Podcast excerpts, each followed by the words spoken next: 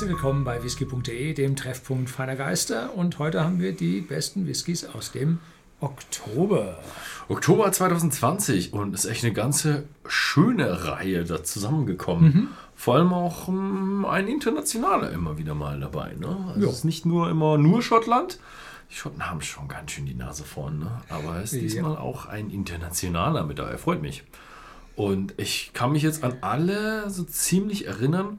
Und wir haben diesmal eine richtig fruchtige Geschichte am Laufen. kennst, kennst du einen, der hier nicht fruchtig nett ist? Nein. Ähm, wir haben allerdings, muss man sagen, äh, bei vielen eine besondere Fassreifung dabei, die im weitesten mhm. Sinne jetzt eine Weinfassreifung ist.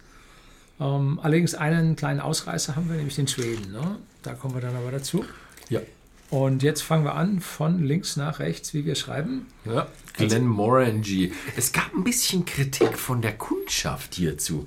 ja, ein bisschen Stress gab es, aber nicht wegen des Inhalts. Kritik. Nee, und da hat sich auch einer hat sich so, oh, könnt ihr bitte meine, Be meine Bewertung wieder löschen? Das tut dem Whisky, wie was, äh, er, er fühlt sich, dass der Whisky diskriminiert hat, weil die Flasche ist so, die hat keine Packung.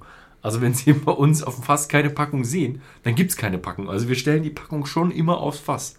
Also die, die mhm. größte mhm. Kritik an dieser Flasche war, es ist keine Packung dabei. Ja, und zwar, äh, weil ja die, all die anderen Abfüllungen aus diesen Serien oder aus dieser Serie, die haben ja alle eine schicke Verpackung mhm. und die nicht, und man hört jetzt so Rumors, ich weiß nicht, ob es wahr ist oder nicht, äh, dass die durch unterbrochene Versorgungslinien äh, da jetzt das nicht liefern konnten, also nicht bringen konnten. Und dann haben sie gesagt, bevor wir nun die Flasche nicht bringen und die ganzen Kunden sagen, wo ist denn das? Ich erwarte dieses Jahr auch eine neue Flasche.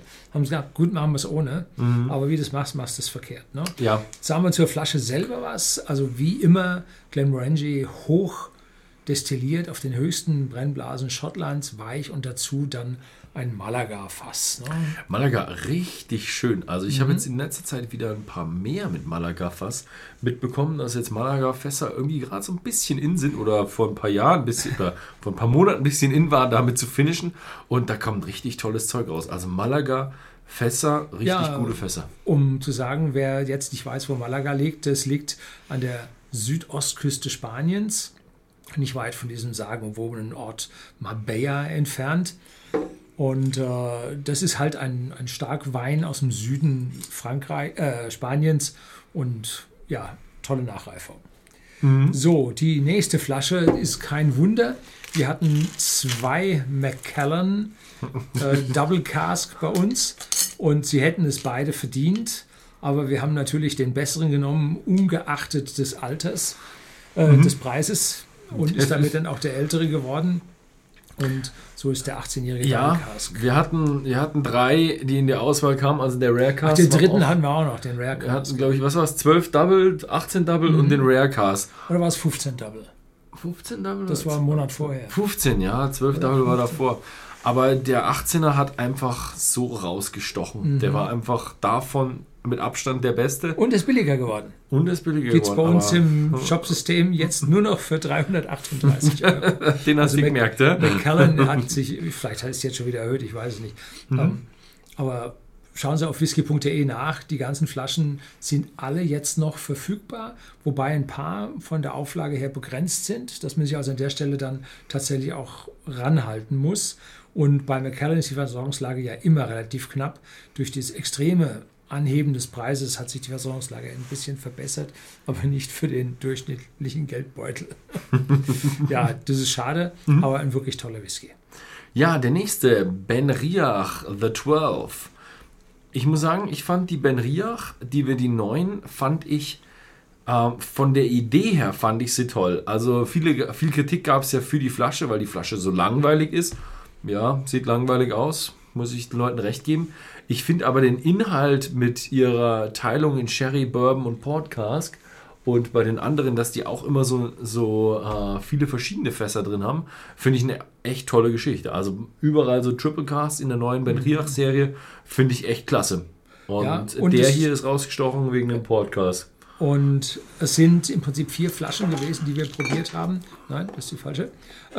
die wir probiert haben. Ähm, und zwar jeweils ein 10er und ein 12er. einmal ohne Rauch und einmal mit Rauch.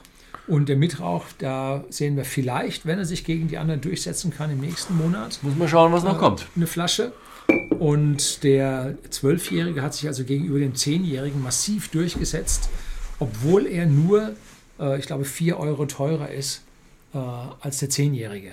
Also da war der Abstand doch groß zwischen dem 10- und 12-Jährigen, dass da die 4 Euro mehr Ausgabe dann durchaus angemessen sind. Mhm. Also da sind einfach, ja, die Zwölfer sind ein gutes Stückchen leckerer. Ich glaube aber, die, die sind ein bisschen anders sich gedacht. Die Zwölfer sind so fruchtig und Sherryfass und Portfass, Starkwein und die anderen sind eher so äh, eher Bourbonfass, rein und weniger auf Fasslagerung aus und ja, dadurch auch ein Stückchen langweiliger. Hat es halt dann nicht geschafft. Ja. Gut, der nächste, der Pauli Lack. Nein, nein, Französisch ist nicht dein Ding. Nein, Pauillac. Pauillac. Pauillac aus Bordeaux. Aus Bordeaux. Das Bordeaux. Aus Bordeaux. Hinten mit O. Mit O. Das eine hast du jetzt verschoben. Das eine Zeichen. Der Riach. So. Ähm, der Aberfeldi ist nun ein Rotwein nachgelagerter. Und zwar aus einem der fünf äh, Grand Cru Chateaus aus dem Pauillac. Pauillac.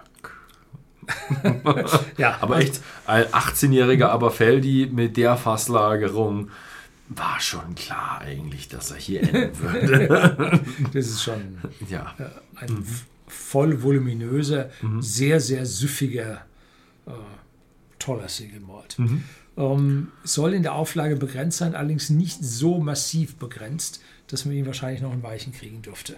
Und vom Preis äh, ist es, glaube ich, ein Uhu, ne? Lacker unter 100.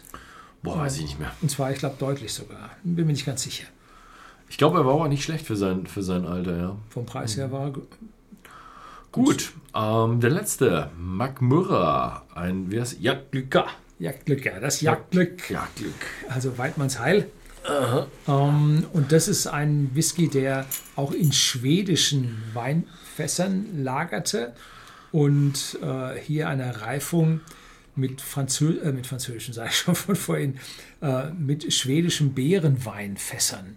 Da, Lynchenberry und Blueberry, also Blaubeere und Heil, nee, äh, Preiselbeere. Preiselbeere. und Preiselbeere.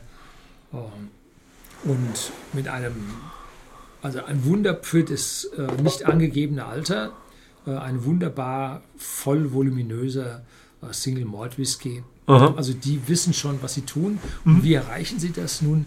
Sie reifen in ziemlich kleinen Fässern.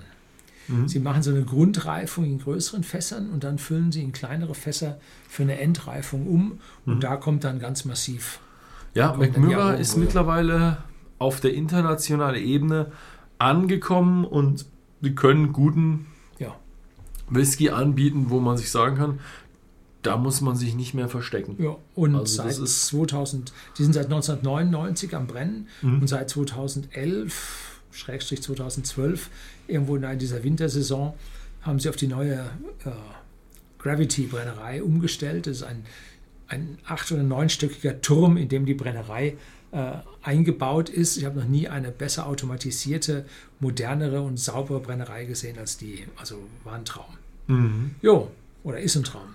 Mhm. Damit haben wir es. Ja, ist auch eine ganze, ganze Palette an Whiskys. Schaut mal bei- vorbei, was denkt ihr? Was habt ihr denn probiert diesen Oktober von vielleicht von den Whiskys, die wir auch probiert hatten? Habt ihr da eine andere Meinung? Hätten wir jemand anders auf dem Fass äh, äh, stellen sollen? Schreibt es einfach mal unten in die Kommentare rein. Ansonsten guckt mal im whisky.de Shop vorbei. Sollten eigentlich alle verfügbar sein. Ähm, ausgezeichnete Whiskys kann man nur empfehlen. Vielen Dank fürs Zusehen und bis zum nächsten Mal.